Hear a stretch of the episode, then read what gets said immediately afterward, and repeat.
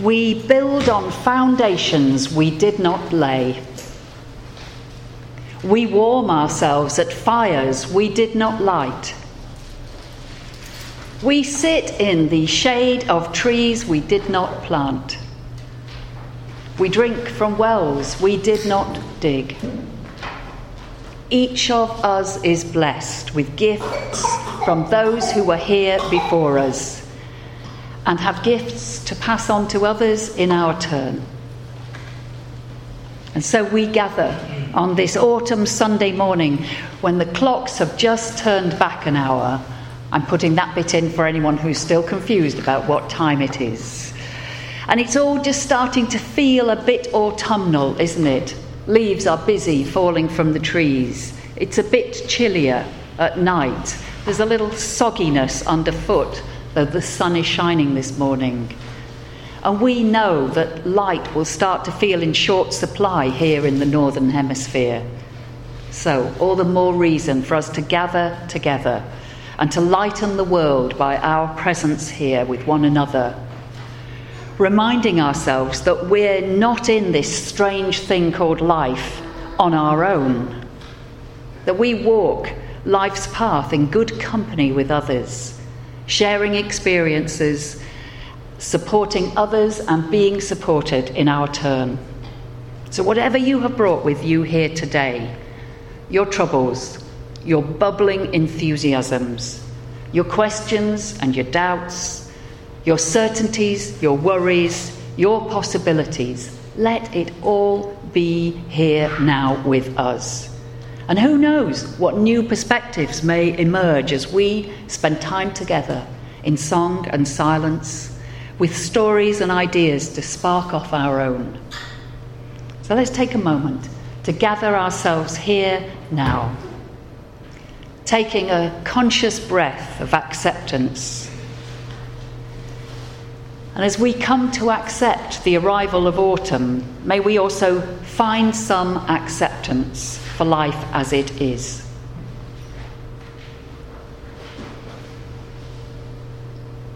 In today's order of service, you will notice that we have two opportunities to get more involved. We'll invite people, as we often do, to light a candle of joy and concern after our first hymn. And then later on, you're invited to light a candle and to name someone you love who is no longer with you. Two ways to bring more light into this room and into our lives.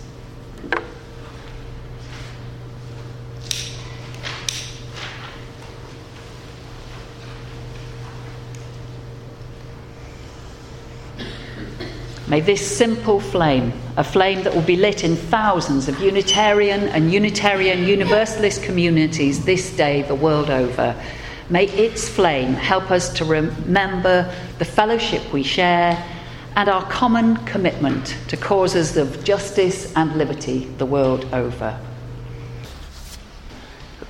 This is the story of a whale that gives thanks. Now, if you'd seen the front page of the San Francisco Chronicle newspaper on Thursday, December the 14th of December 2005, you would have read about a female humpback whale had become entangled in a spider's web of crab traps, fishing lines, and nets.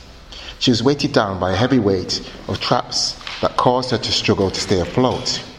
She also had hundreds of yards of fishing net, ropes wrapped around her body, her tail, her torso, and a line tugging in her mouth.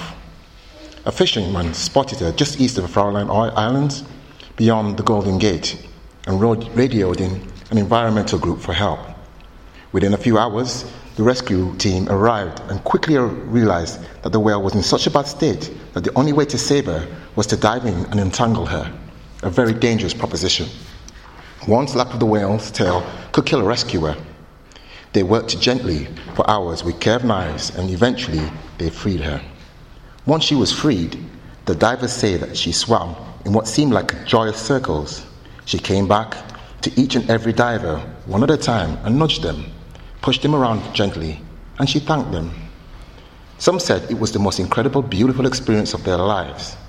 The diver who cut the rope out of her mouth says her eye was following her the whole time, and he will never feel quite the same after such an amazing experience. May you and those you love Be so blessed and fortunate to be surrounded by people who will help you get untangled from the things that are binding you. And may you always know the joy of giving and receiving gratitude.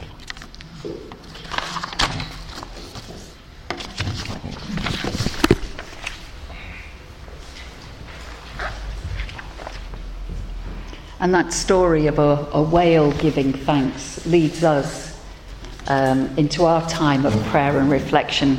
I'm starting with some words by Kenneth Patton, which is almost more of a poem. He was a really highly regarded humanist Unitarian minister. And he asked, Well, who can make an accounting of gratitude? For the universe we give thanks, fragment of the stars that is our home. For life we give thanks, the sun's warmth nourishing all. For growth we give thanks, for sisters and brothers all, for all sources that enrich us, for ages past and for eternity within which our days are lived, we give thanks. So I invite you now to join in this time of prayer and reflection, calling on the God of our hearts and our understanding, connecting with our highest selves to guide us to that which really matters. Let's take time to give thanks for life that holds us here, for love that brings us cheer, and the depths that bid us explore. for woodland paths and sea kissed shore. In a brief moment of shared stillness now, I invite each of us to give thanks silently for something in our own lives and in the life of this world.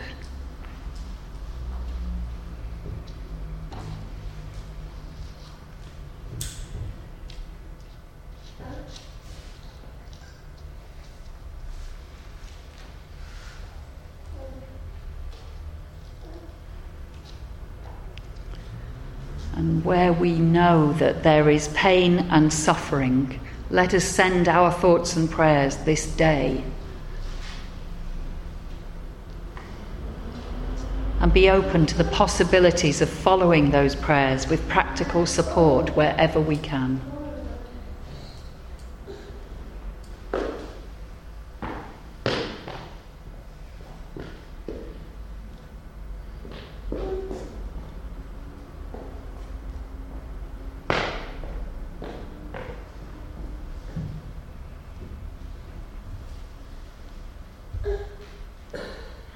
And let's experience the connection that love brings us. Perhaps bringing to mind now those we feel love and connection with.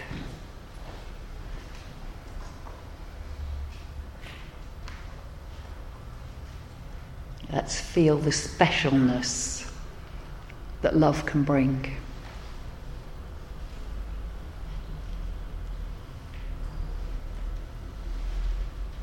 And may this be so for the greater good of all.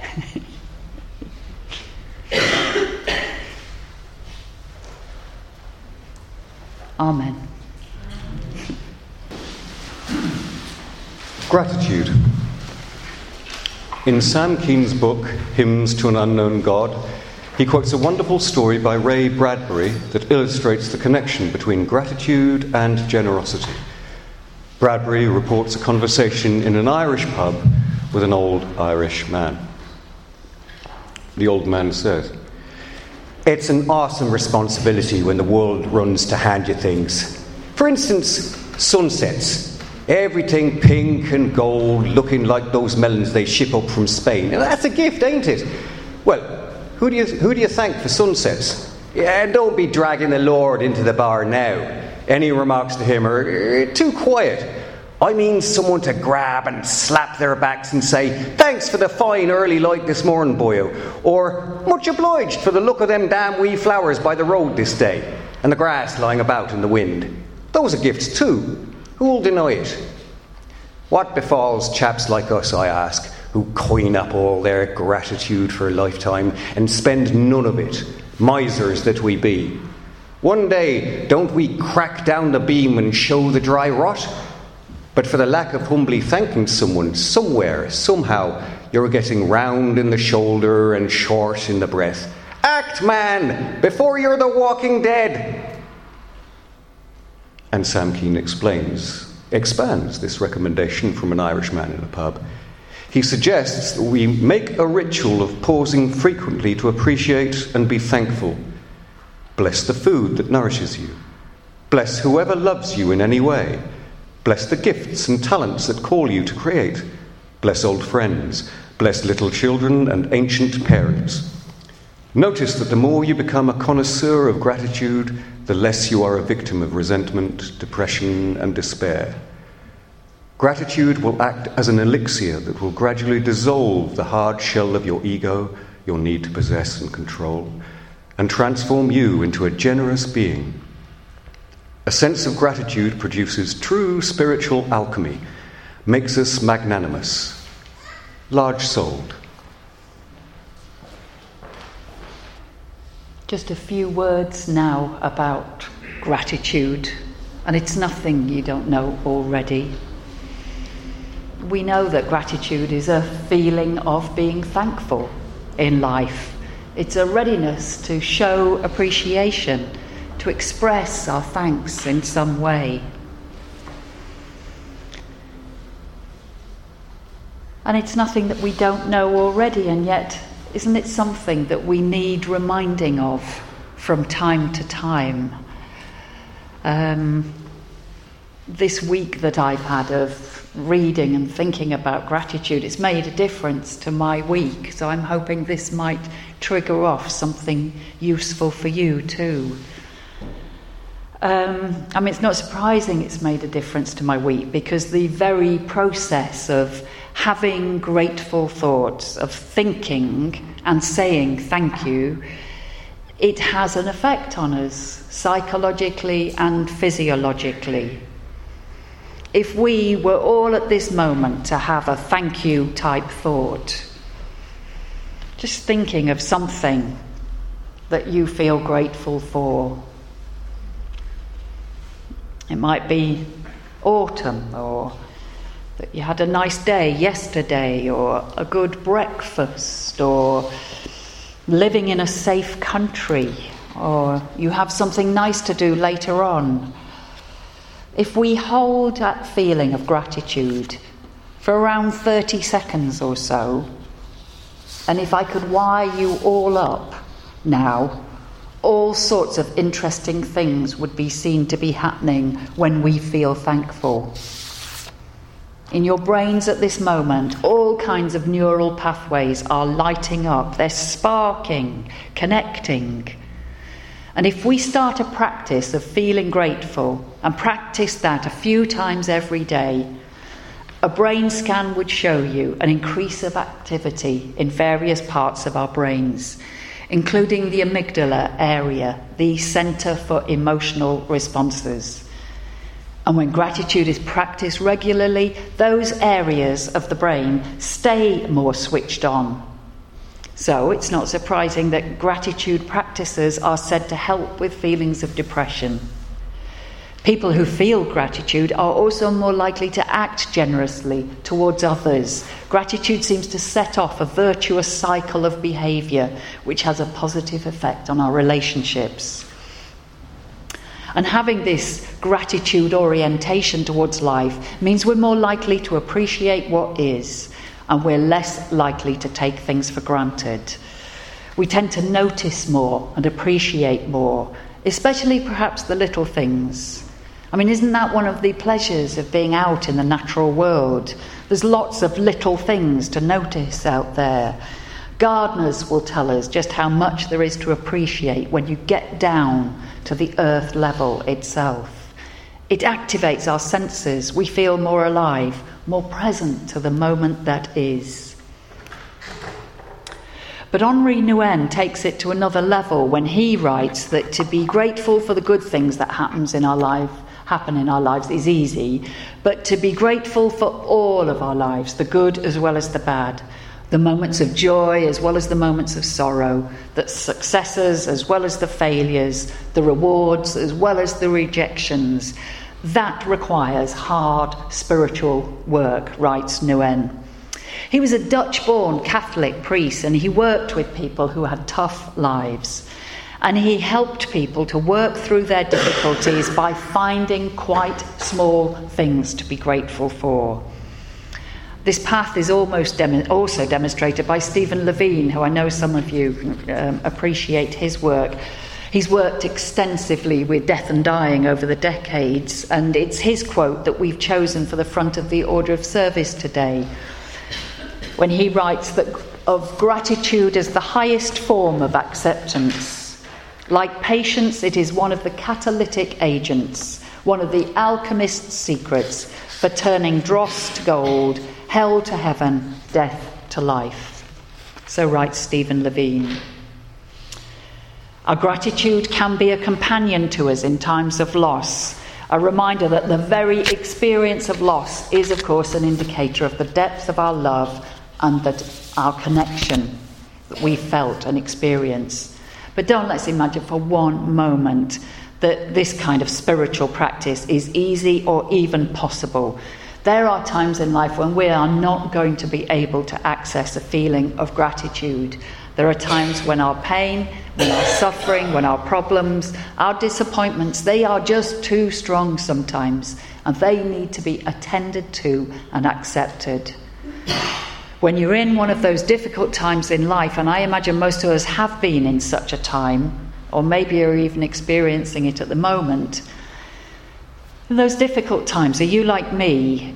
Do you really become hyper aware of the people who can just sit with you in your pain? And then the other people who feel that need to cheer you up. It's the ones who can just be with me in all my distress that I feel most grateful for in life's difficult moments. And strangely, when someone accepts me just as I am, my feelings seem more able to move and flow. So there's a spiritual practice for us all acceptance of what is, being real and true to the present moment, whatever it holds. And another of gratitude's spiritual messages is that we are not isolated, independent beings, but part of something greater than ourselves. We need one another, and we need this planet on which we live. Without them, we're nothing.